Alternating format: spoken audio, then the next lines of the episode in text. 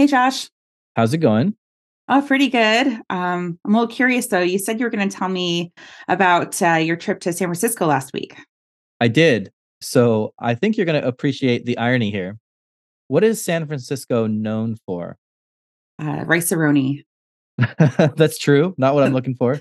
uh, Golden Gate Bridge. Um, mm-hmm. um, fog.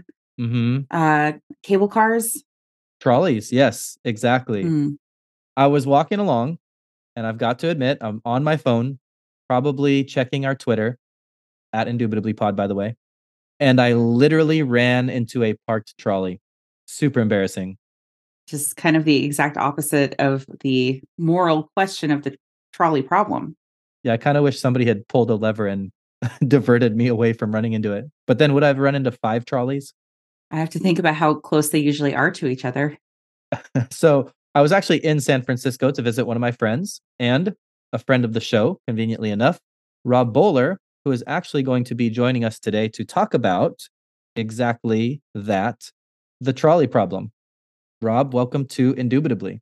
Thanks, you guys. I'm really happy to be here. I'm a big fan of this show, and I'm also a big fan of trolleys. Nice. You're living in the right city then. To give a bit of bio here, Rob is actually a professor of rhetoric at the University of San Francisco. He's the director of debate for the team. Before that, he was the director of debate at the University of Hawaii. So you're picking some nice places to live in. That's what's up.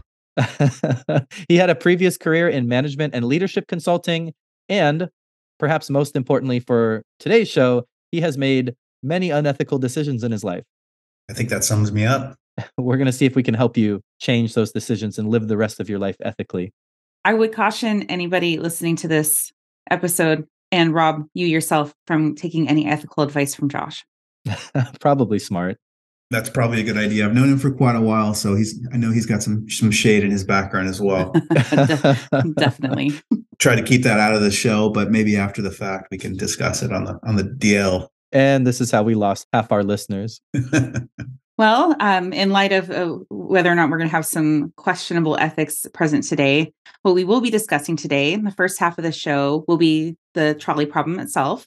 And in the second half, we'll be discussing another classic scenario, which is one from game theory the prisoner's dilemma. The prisoner's dilemma is that Trump trying to figure out where he's going to get his next Big Mac from behind bars? laughter, laughter, laughter.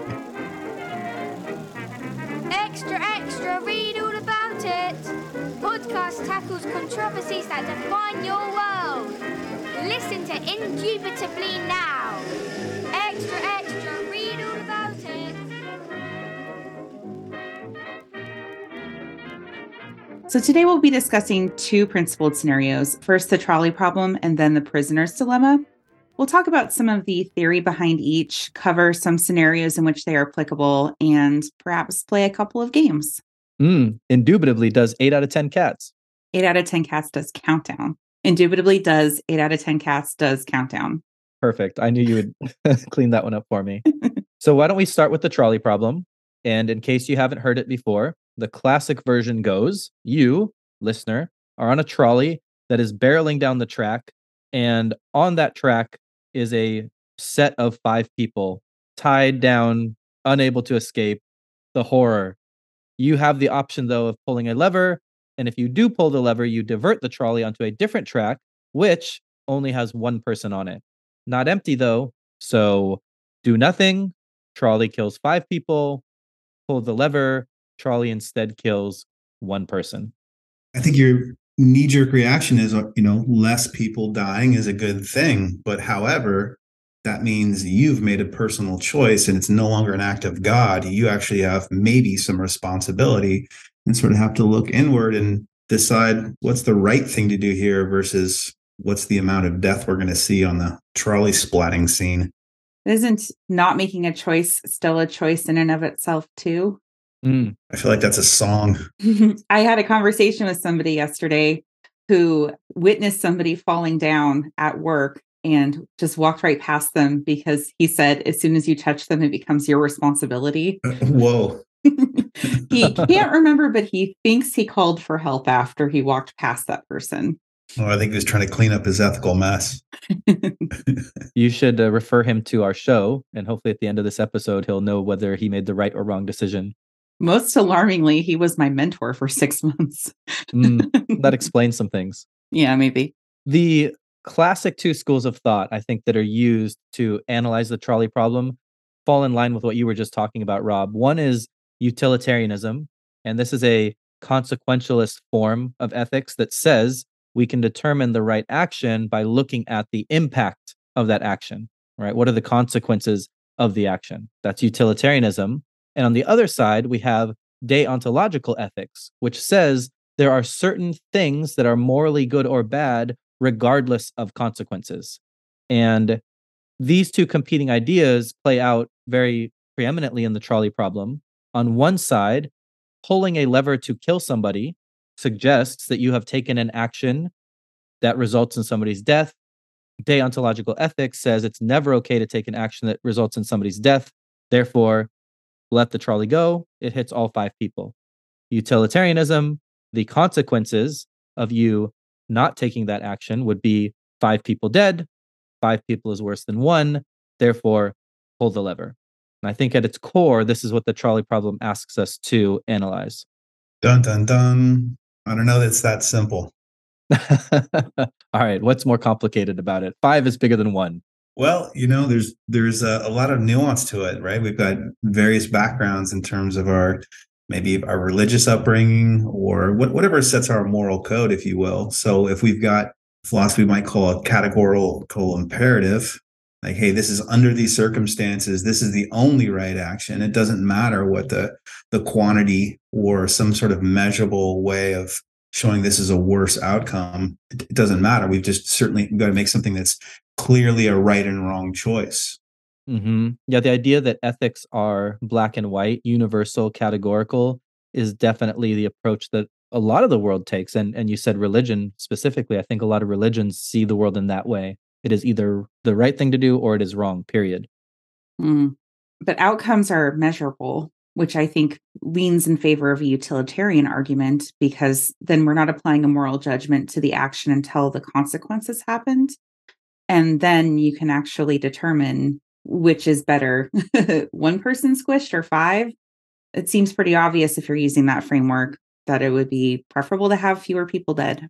Intuitively, everybody appreciates the ability to measure whether or not they're doing the right thing. And in defense of utilitarianism, what good is a principle if it doesn't actually result in a better world? Like, cool, you're so moral, you stuck to your code, you stuck to your commandments, but everything's burning.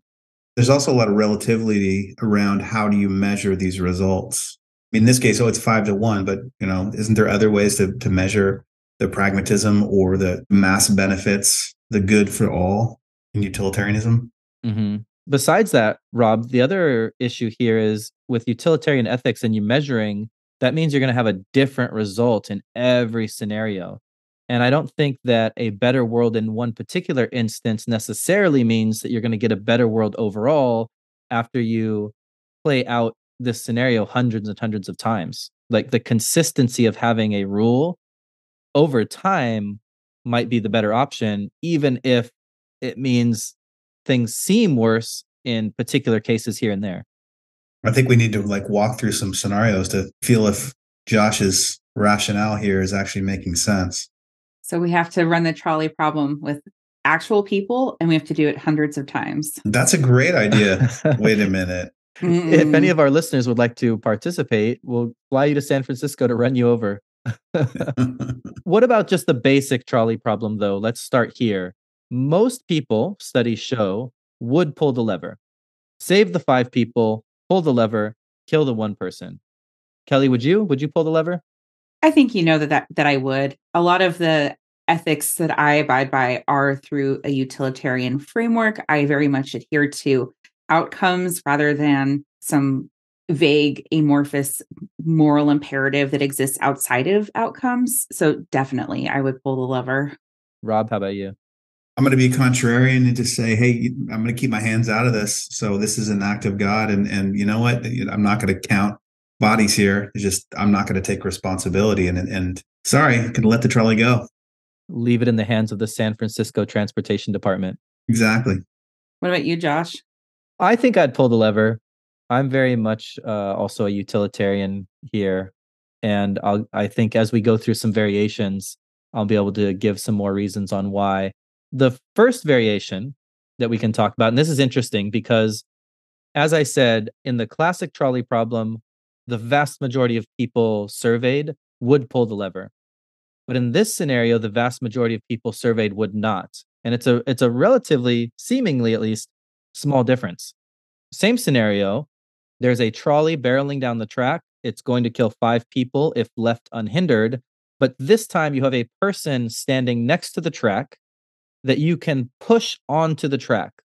And if you push them onto the track, they're large enough that they're going to stop the trolley and once again save five people at the expense of the one.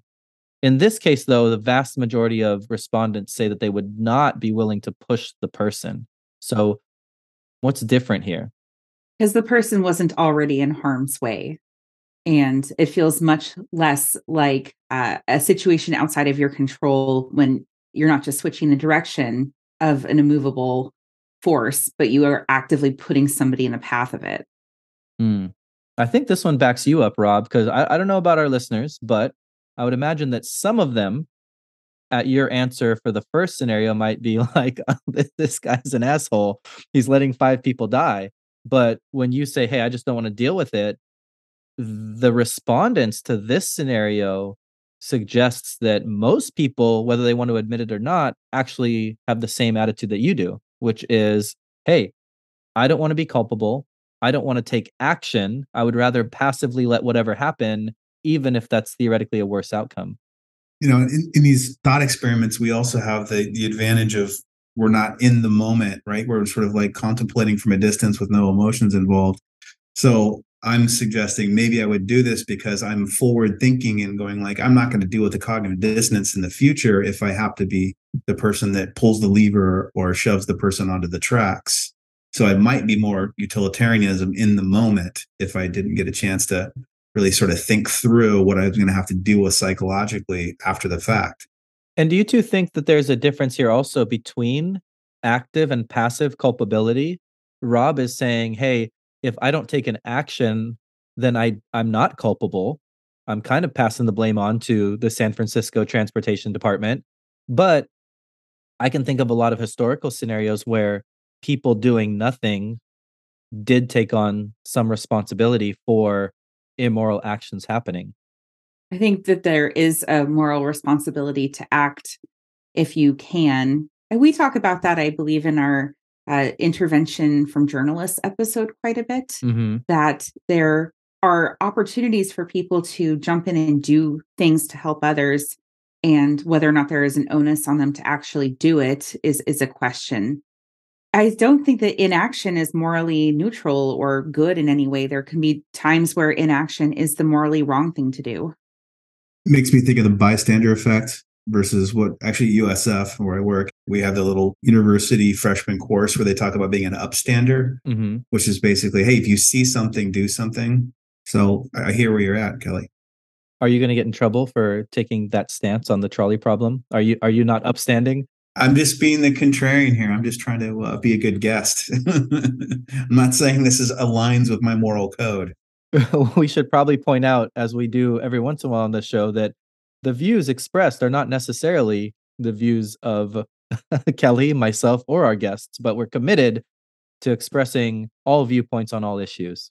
Just make sure you know my, the views I express here are not the views of my employer. That's all I'm concerned about. Same, same. Here, here. The underlying assumption here, though, if you're saying that inaction carries with it some responsibility, is then also that we have a responsibility to help the people around us, right? There's some kind of connection between us and our fellow humans that say, if they're in trouble, if we have the capacity to help, there is some type of obligation to carry through with that. And I don't know, is it biological? Is it societal? Is it religious, familial? Where do you guys think if passivity is that a word? I think so. I'm going with it. Mm-hmm. I like to make up words on the show, so even if it's not, I'm going with it. If passivity carries with it responsibility, where is that obligation? From where does it spring up? I guess it depends on your overall moral framework. Let's go back to another one of our previous episodes on effective altruism. How far does our obligation to other people extend? Do we have to know them and care about them personally, or should it be to all people, regardless of the context? That's a, an enduring debate.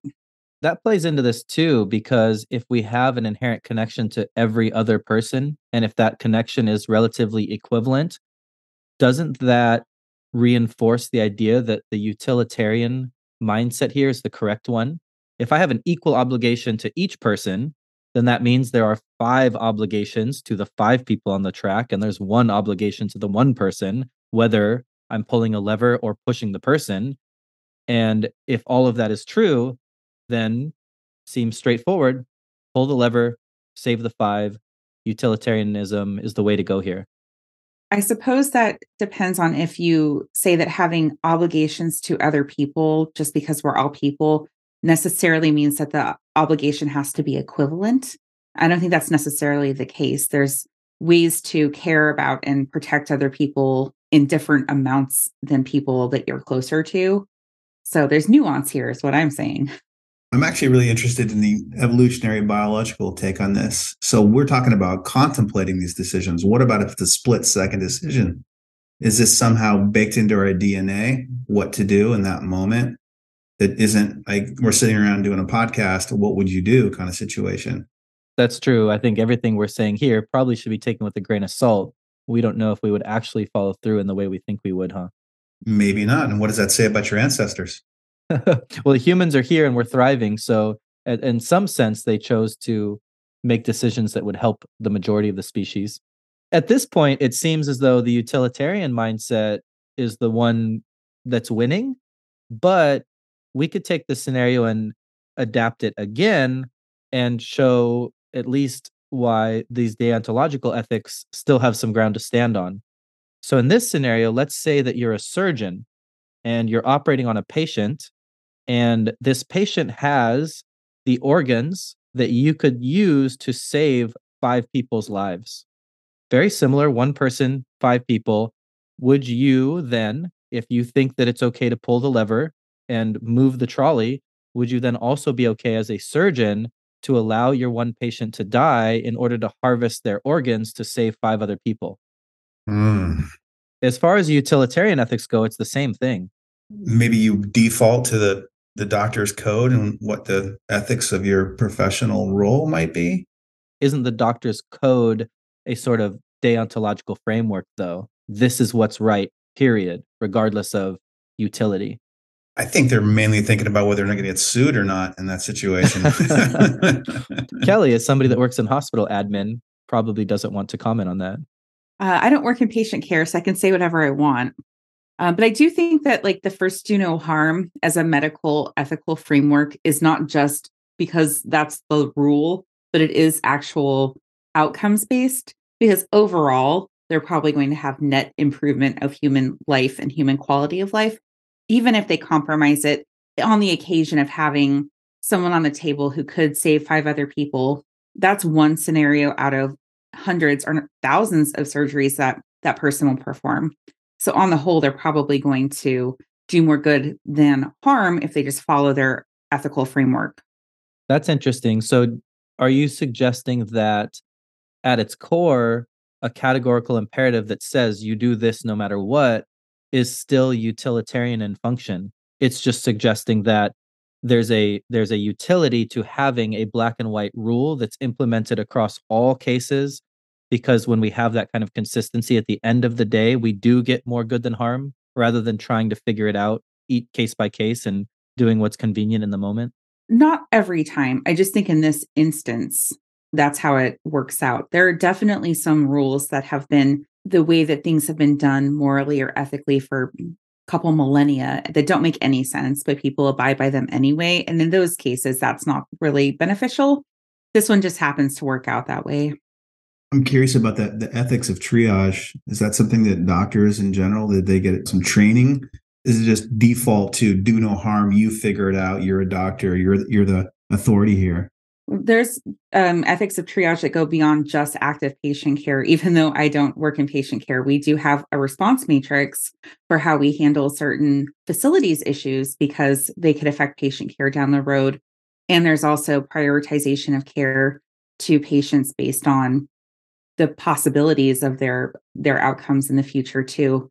Like they'll prioritize probably younger patients over older patients because of potential of a better quality of life being much longer for them.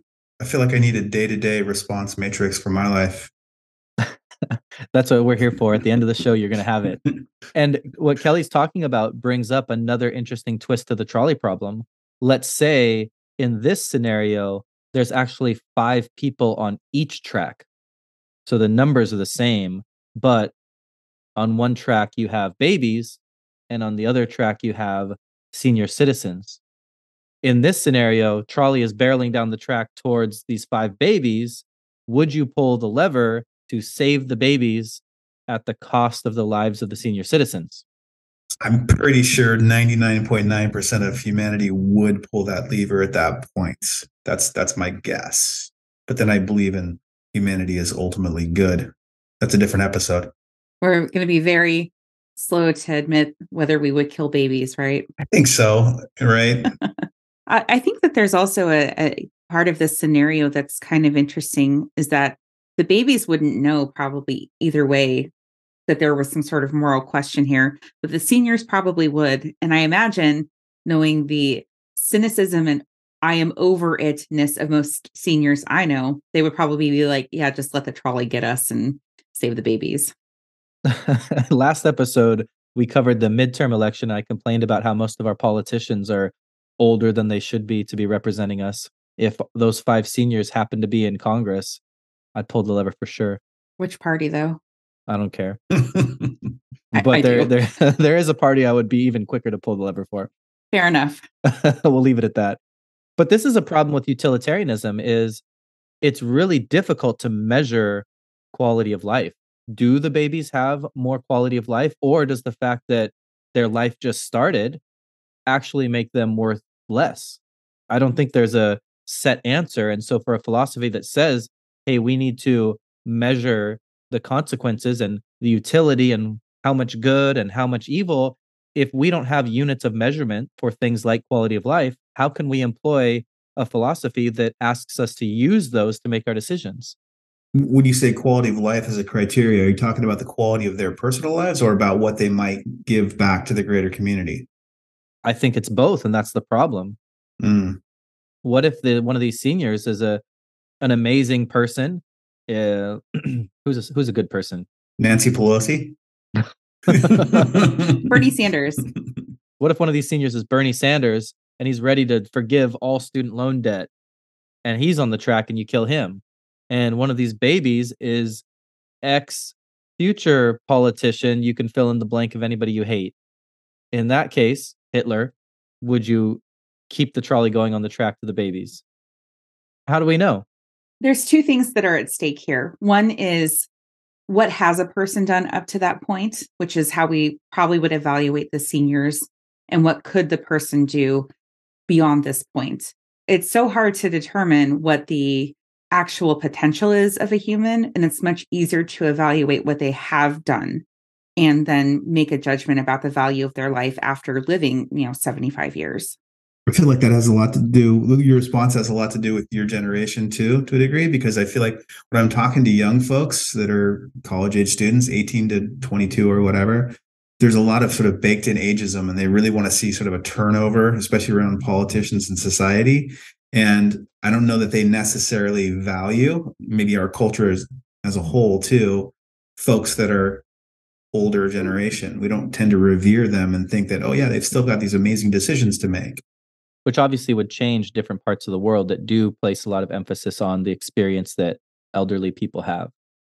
So is this all an argument for a categorical imperative? You you have a decision that is always the right decision because it's impossible to measure outcomes and therefore that renders utilitarianism pointless or at least too complicated for us to enact, especially like what you're talking about, Rob. If it was really a spur of the moment sort of thing, what are you going to bring up a chart of everybody's life and like a Santa Claus's list of naughty and nice? Try and figure out who deserves to die and who doesn't? I need my decision matrix. Kelly, where's it at?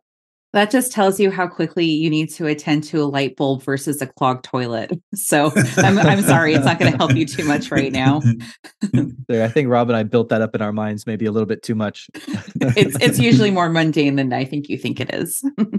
this is all assuming that we're acting rationally too and we're making decisions rationally. But exactly. I wonder how often do people really make these decisions weighing out moral calculus or is this realistically is it just a purely psychological thing are we just knee jerk reaction the way our biology the way we're hardwired that determines the choice we're going to make regardless of all these fancy theories I feel like this is a huge area for research in VR potentially. Right? You run through a bajillion scenarios like, all right, well, if you have to make this decision in a split second, what does humanity do overall? Because, because you're right, this is just this is game theory. hmm and do you think people could be trained to make let's say we agreed on what the moral decision was could they be trained on it or do you think still there's too much psychology at play to change what people would do Well, I'm hoping that in, in the situation where they've got to decide between these geriatrics folks that we think that they've got still got some great influence on society and policy or whatnot versus the babies, I'm thinking they're probably going to go for the babies every time if that's baked into our millions upon millions of years of evolution.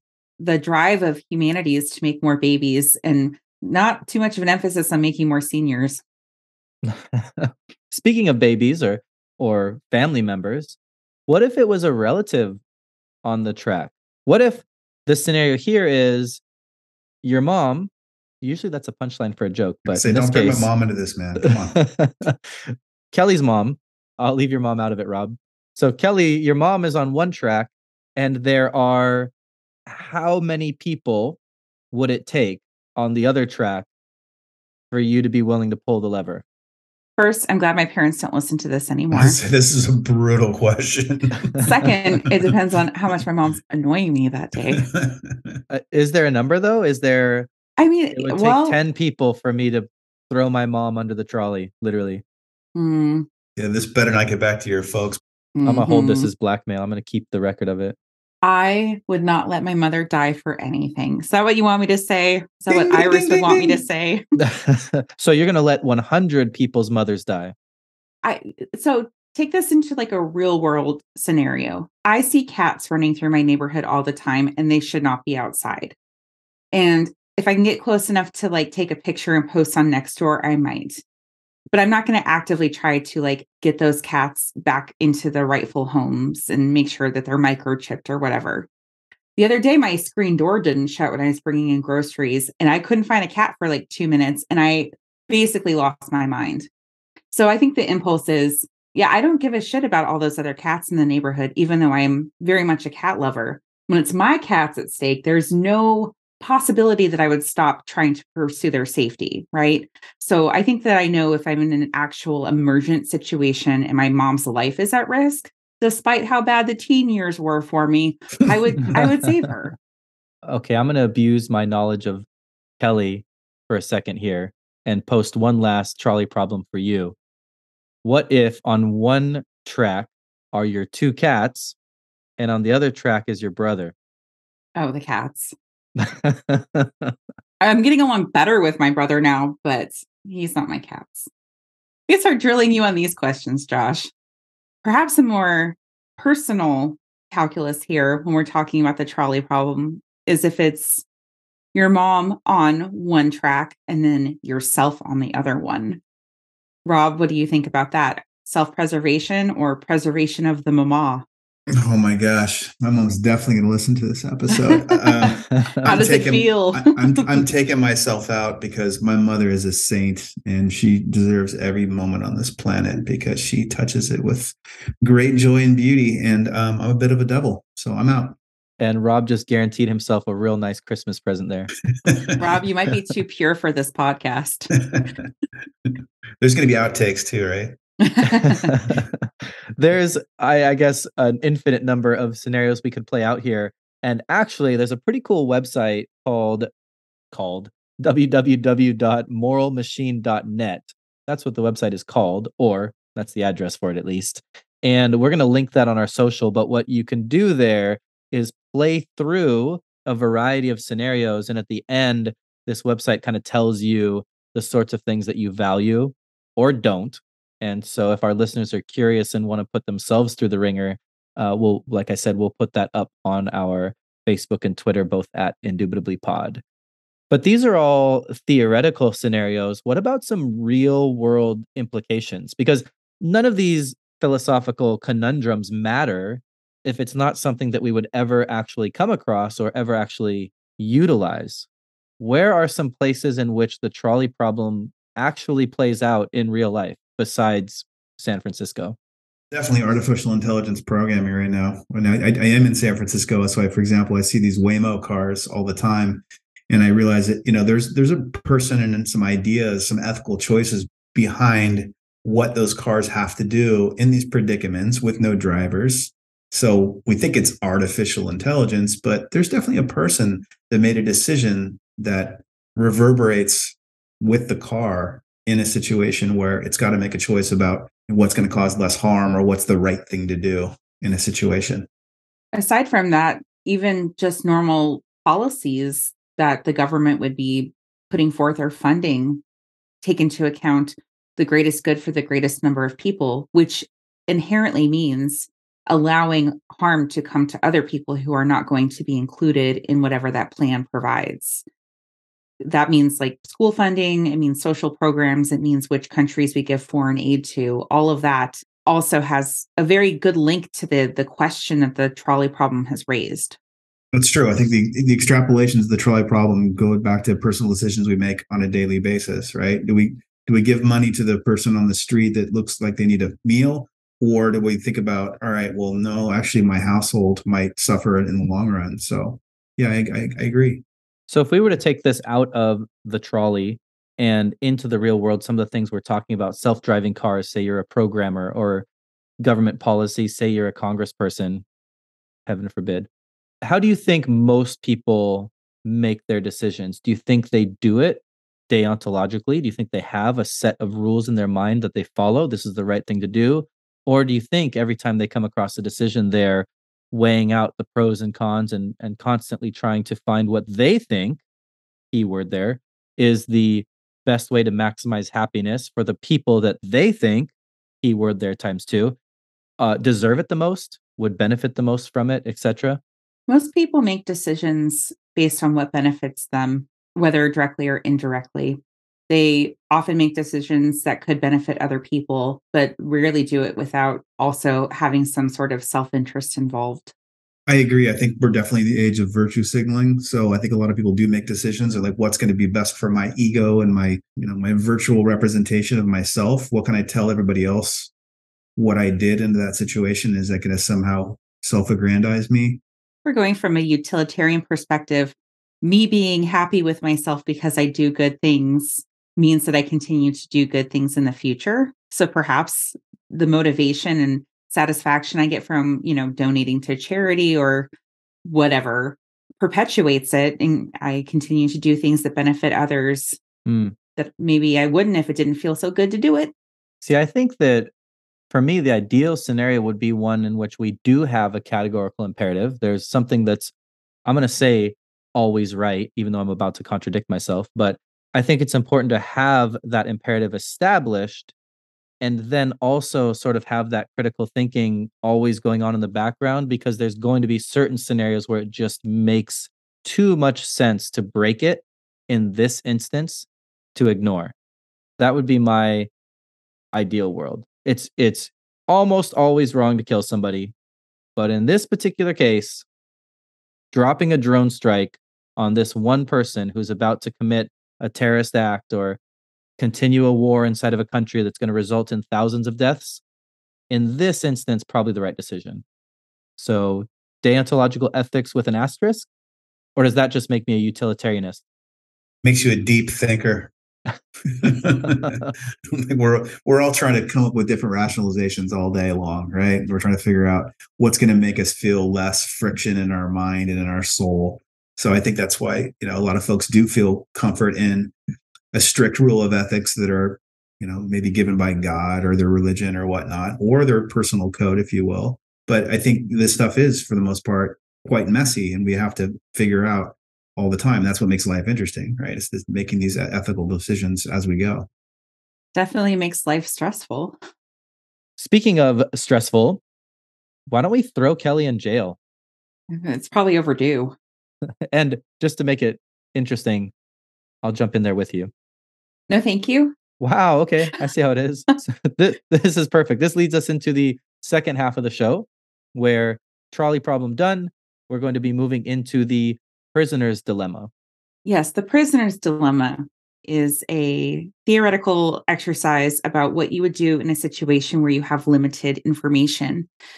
It's typically in game theory. It's a situation in which two players each have two options whose outcome depends crucially on the simultaneous choice made by the other, often formulated in terms of two prisoners separately deciding whether to confess to a crime. So this is Kelly and I robbed a bank. Let's take it to capitalism. Good job, Kelly. Yep. And then we got arrested, not taking it to the prison industrial complex. Less good job, Kelly. And we're thrown in separate interrogation rooms where we are told if we throw the other person under the bus, they will go to jail for a very long time, but we will go free. We're also told that if we both throw each other under the bus, we'll both go to jail. Mm, but we don't know what we're doing. We don't know what the other person is saying. Mm-hmm. So, do we cooperate with each other, stay silent, and maybe we both spend three months in jail for some made up crime like trespassing? Or do we try to save ourselves, do no jail time, and throw our compatriot, sorry, Kelly, under the trolley and make her go 10 years in jail and I walk free? So if we both throw each other under the bus, then we both endure the maximum consequences of the criminal punishment. so in a scenario like this, what would you both do? Rob, what would you do? Would you rat the person out? I feel like it has a lot to do with how well you know the person and, you know, do you have goodwill towards them? Can you guys somehow secretly collaborate on goodwill? Mm, no communication. That's one of the big caveats for the prisoner's dilemma is you have no capacity to communicate with the other person when the decision's being made. Maybe when you're committing the crime, hey Kelly, we're going to go rob this bank and if we get caught, I swear I'm not going to rat you out. But once you get caught, no communication. Yeah, I guess it depends on how much you trust a person prior to going into that situation. I can automatically think of at least one person in my life who I know if we were in this scenario would not sell me out. A hundred percent. And I wouldn't sell them out either. Oh, thanks, Kelly. Definitely not you, Josh. Most everybody else is a question mark. Wait, who is this person? A previous guest of ours, Jordan. Okay, okay. What's interesting here, as much as you say you're not going to sell anybody out, and what Rob points out, maybe if you know the person that's different, but all things being equal, game theory would suggest it's actually always better to betray your compatriot. It always leads to better results. For you or for everyone? For yourself. Right. Yeah, good. That's a good point. For yourself. So if we play this out in our heads, let's say Kelly stays quiet. If Kelly stays quiet and I stay quiet, we both do three months. But if Kelly stays quiet and I throw her under the bus, I walk free. So walking free, better than three months, means that I should betray her. If Kelly betrays me, I'm going to go to jail for 10 years either way. But at least if I betray her back, she's going to be in there with me.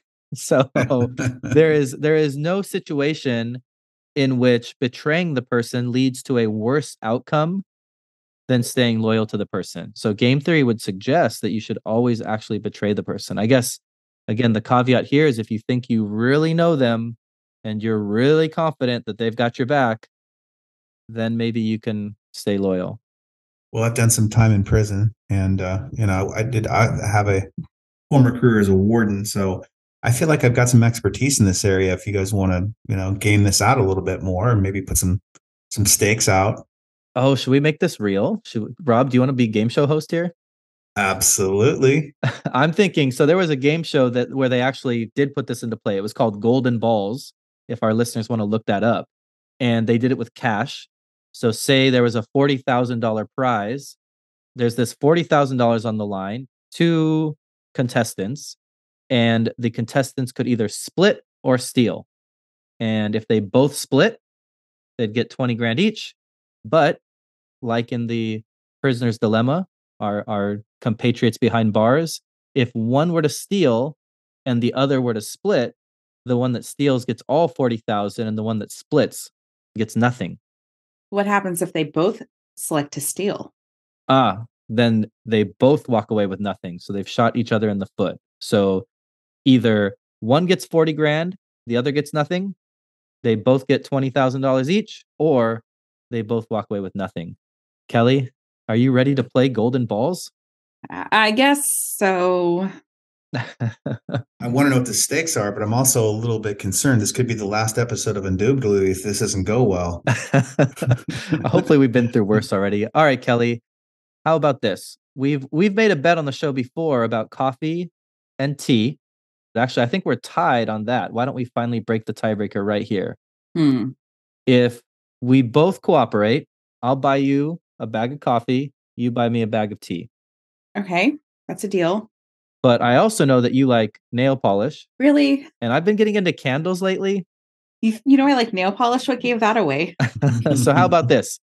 If the person steals, they get their drink of choice plus either you get coffee and nail polish or I get tea and a candle. Okay. Those are stakes I can agree to. But if we both steal, we get nothing. Mm-hmm. All right, so now you guys are going to need to figure out what you want to do, and and then you're going to send me a private message whether or not you're going to, you know, align with your indubitably homie or you're going to sell them out, and then I will do a big reveal, and we'll see what happens with the the nail polish and the candles. All right. This is our chance to talk it out, Kelly, before our secret message. Is this my moment to persuade you to split? Because I will never betray you. I will split as well. And I'm not going to be a turncoat and um, throw you under the bus. Th- this is the moment to do that, but you're sounding real jaded as you say it. Perhaps that's a, an illusion. Uh, so I think that you think that I'm going to steal no matter what. Mhm. That's what I think. But I want to take this opportunity on the show to prove to our listeners that I'm a better person than you would make them think that I am. So I'm going to tell you right now that I'm splitting because my reputation on the show is more important to me than a bag of tea and a candle. I don't think that's true. Um, I can tell you right now that the most practical thing to do would be to split. So that would be the thing that I would opt to do. And I'm a consistent person. You know that I'm a consistent person and a trustworthy one. Mhm, I'm I can have a little bit more honor than you, perhaps even Josh. mhm, mhm. Yeah. Here's here's what I'm going to do because to me winning is most important. I'm going to tell you that I'm going to split, prove that I'm a good person. I'm going to I'm going to message Rob split. And when you put in steal, which I think you're going to do, you're going to win the game, but I'm going to win this moral competition that I'm having with myself and our listeners. I'm Hmm. feeling more and more uncomfortable being in the middle of this. All right, Kelly. I'm going to type split. That's it. Not for you, not to be a good person, but because I want to win my own reputation. well, I'm gonna type split too, so I don't know what else to say. All right, let's let's chat this over to Rob right now. I am typing. I'm going to try and type loud so we can hear it on the recording. oh, and the results come in, and we see that Josh has decided to split, showing his moral Let's go. maybe superiority. Good person. We'll see. Kelly's her response is steal. No, I knew it. I knew it. Damn it, Kelly.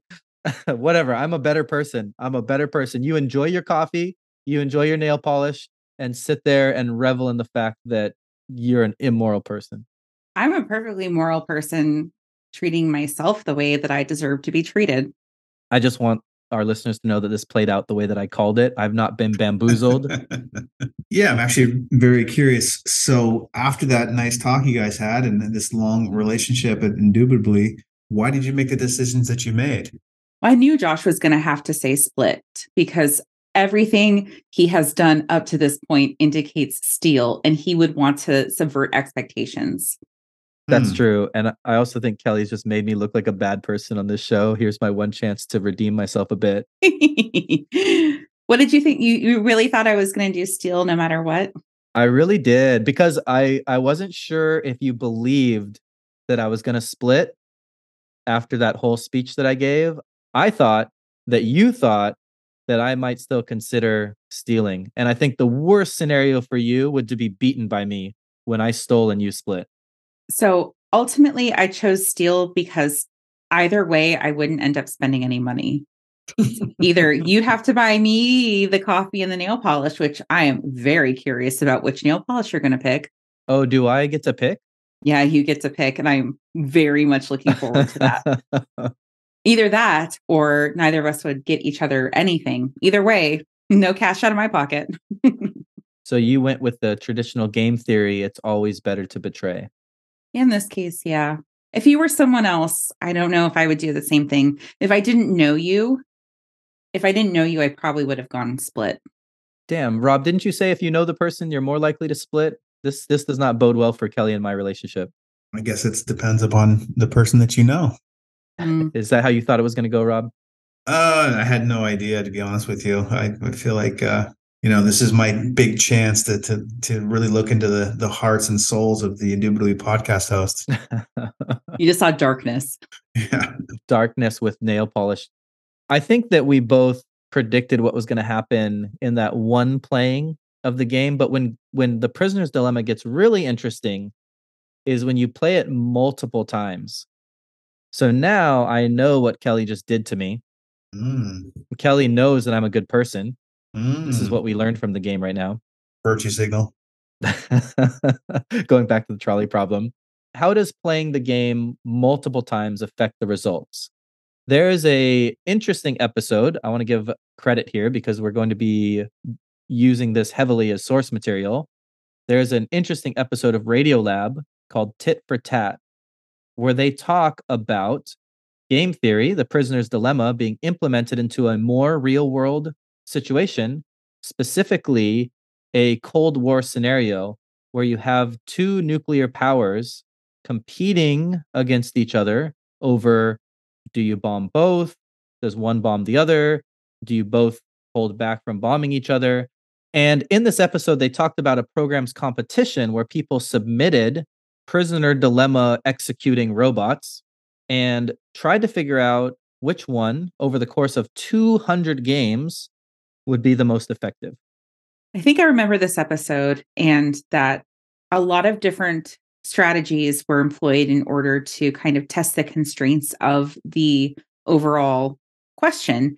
So some programs would be all of this one direction five times in a row, and then five times in a row that would switch to the other decision or other intermittent patterns or what have you. And some were a lot more consistent. Right. There were a couple of notable strategies, at least that stood out to me. One was called Tester, and the Tester program would try to be mean, try to nuke their enemy in the beginning, and then see what happens. And if the enemy retaliated, it would back off for a little while.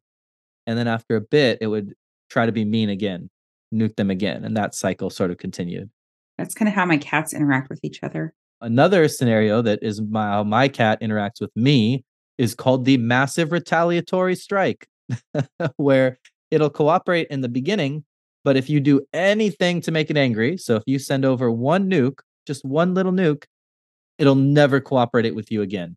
It's just nukes every round, the rest of the 200 rounds of the game. Whoever designed that is a Scorpio.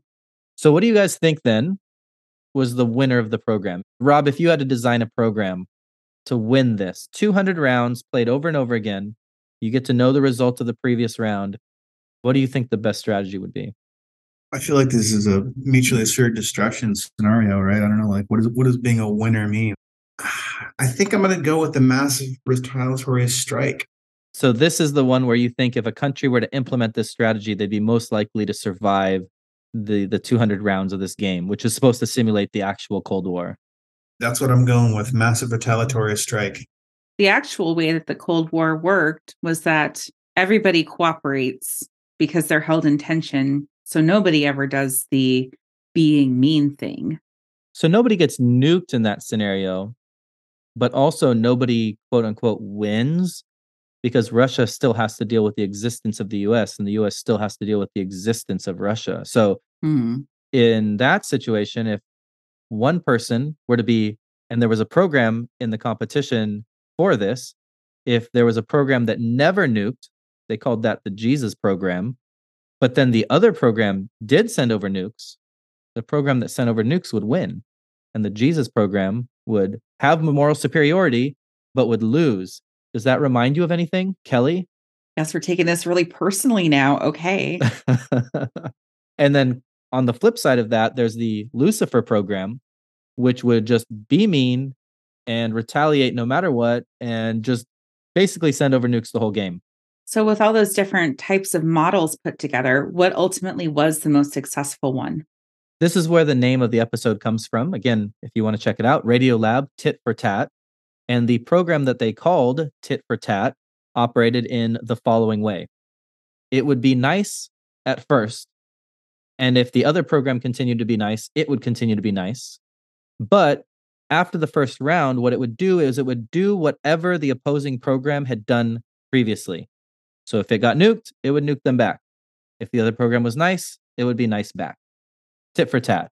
And this is the program that survived, had success most often by the end of the 200 rounds.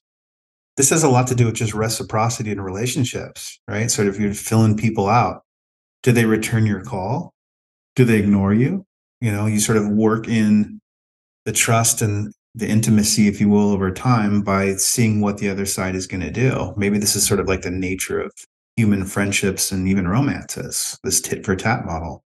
Right. I think these questions, like the trolley problem, permeate kind of every level of human interaction. It doesn't just have to be national war, it doesn't have to be two people locked up in a jail cell. I think you're definitely right. Every interaction we have with each other to to some degree is either a competition or a transaction. Mm. And you have to decide if you're going to compete or cooperate in each of these scenarios. Friend or foe. Also, so much of how we interact with other people is taking cues from how people initiated a, an interaction. It's very unsure to kind of be the one who sets the tone for these interactions, but going into a scenario which somebody else has established their mode of communicating gives you the idea of how you should then continue to communicate within that situation. So that's a little more subtle. I'm thinking a bit more about like professional contexts and overall just letting others take the lead in that little intricate dance. I feel like somebody should trauma dump about about uh, work meetings right here. Well, we can do that later. and that's where the game theory, remember, in the prisoner's dilemma executed once, it said that you should typically not cooperate with the person. But in this competition, played out over 200 rounds, or potentially even just two rounds, the default was to be nice at first, not nuke your opponent, whatever scenario, whatever the nuke would be.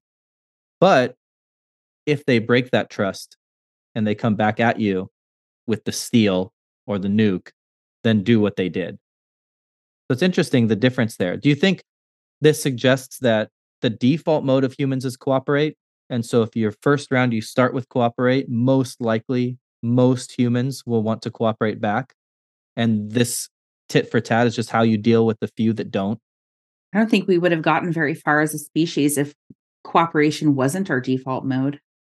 Yeah, we're social creatures. I was pretty cynical in the first half of the show. I'm, I'm going to throw in that no, maybe at the end of the day, we're we're pretty cooperative at our core. I feel like you've given me a new strategy for life, Josh, instead of the uh, decision matrix coming from Kelly's workplace. Yeah, that's really not much of a life lesson. That's really about like when to repair air conditioners and stuff. we promised you, Rob, you're coming into this show having made lots of unethical decisions. You're coming out of it the, a new moral person. I feel good. And so, what are some real world? th- We've talked about the theory, we've talked about computer programs, but just like the trolley problem, there are some real world examples of where this would play out.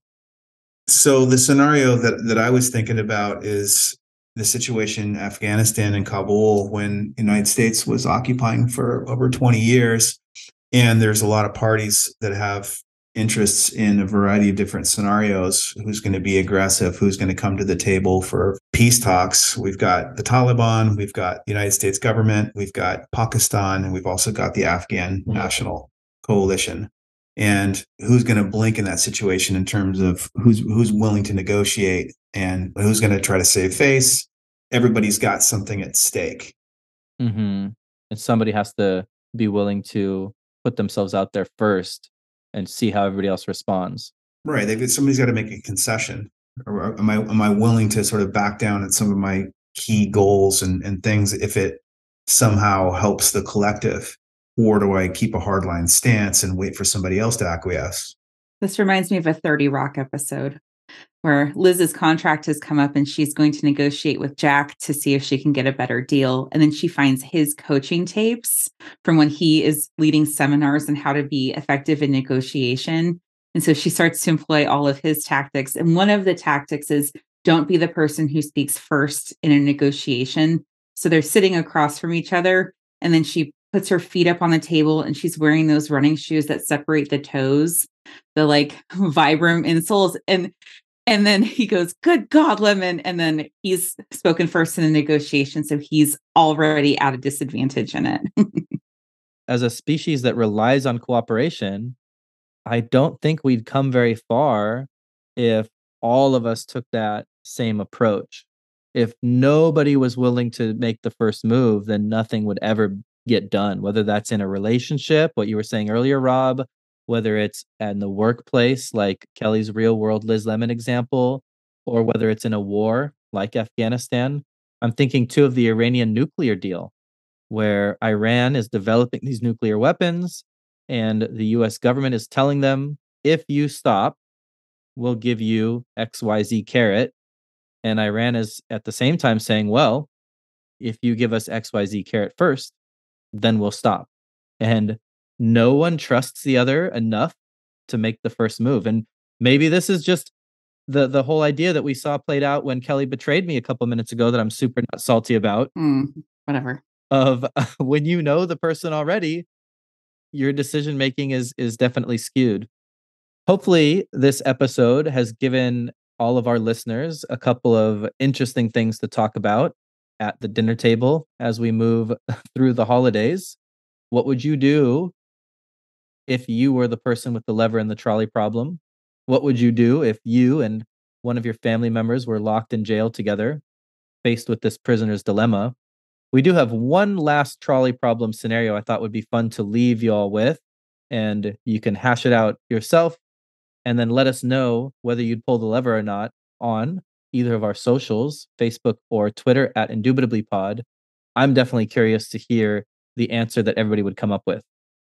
In this scenario, there is a man who's drunk driving a truck, and in the back of this truck is a breeding pair of pandas. And as this man is driving along, somebody jaywalks across the street. He swerves to avoid them, hits a tree, and the truck goes up in flames. You passing by have the time to either save the driver or save the pandas. Who would you save? Let us know at Indubitably Pod. There is a correct answer, and you will be graded on it. Rob, who would you save? I'm going for the pandas. I'm a, I'm a softie for the, the the soft fuzzies. I agree. The pandas did nothing to get into that situation. Mm. Well, let us know if you agree. And Rob, thank you so much for joining us on the show today. I know you're busy with your team over at the University of San Francisco. I know they've been doing some pretty good things. I heard they won a couple tournaments. Is there any particular events or results that you want to shout out here at the end of the show? Yeah, we've actually got a cool event coming up on December 1st at Fromm Hall uh, 115. It is open to the public from 5 to 6:30 p.m. We're doing another ethical dilemma. We're we're discussing whether or not our mascot, which is the Don, there's a little bit of am- ambiguity around what this character is, whether it is socially inappropriate, culturally insensitive, a symbol of colonialization and the patriarchy, etc. So something we're doing on campus. And uh, thanks for having me on the show. Really enjoy these dilemmas that I'm in, and it's I think it's going to make some for some good conversation. That event sounds fun too. We'll post a link to it on our socials uh, for anybody in the Bay Area that might want to check it out. Additionally, listeners can keep an eye on our socials because I am going to post an unboxing of whatever garbage nail polish I assume Josh will be picking out for me. Hey, I'm a I'm a fair loser. I'm gonna send you something nice. I think with my vast knowledge of nail polish. I cannot wait to see what you pick out. I think you should have to do it without like doing any research or asking anybody. You should just go into I'm a, I'm not even going to tell you what kind of store. Go into a store and buy a nail polish. Can you imagine you're working at a Sephora and some guy walks in with a beard and very much not wearing makeup and is like, "I need to buy nail polish. What should I get?" I guarantee that they're going to try to sell you sunblock. Well, at least you knew what store to go into. I would have been clueless in that situation, Josh. Yeah, you hear that Sephora name drop? That's the only one that I know. Does Bed Bath and Beyond sell nail polish? I don't buy nail polish at Sephora. Oh, wow. okay. I'm sorry. if they're good enough to carry Rihanna, then they're good enough for you to get your nail polish from. I will give you $5 right now if you can name Rihanna's makeup brand. Fenty, let's go. Oh, shit. That $5 is going straight to your nail polish purchase. Okay, fine. yeah, Venmo.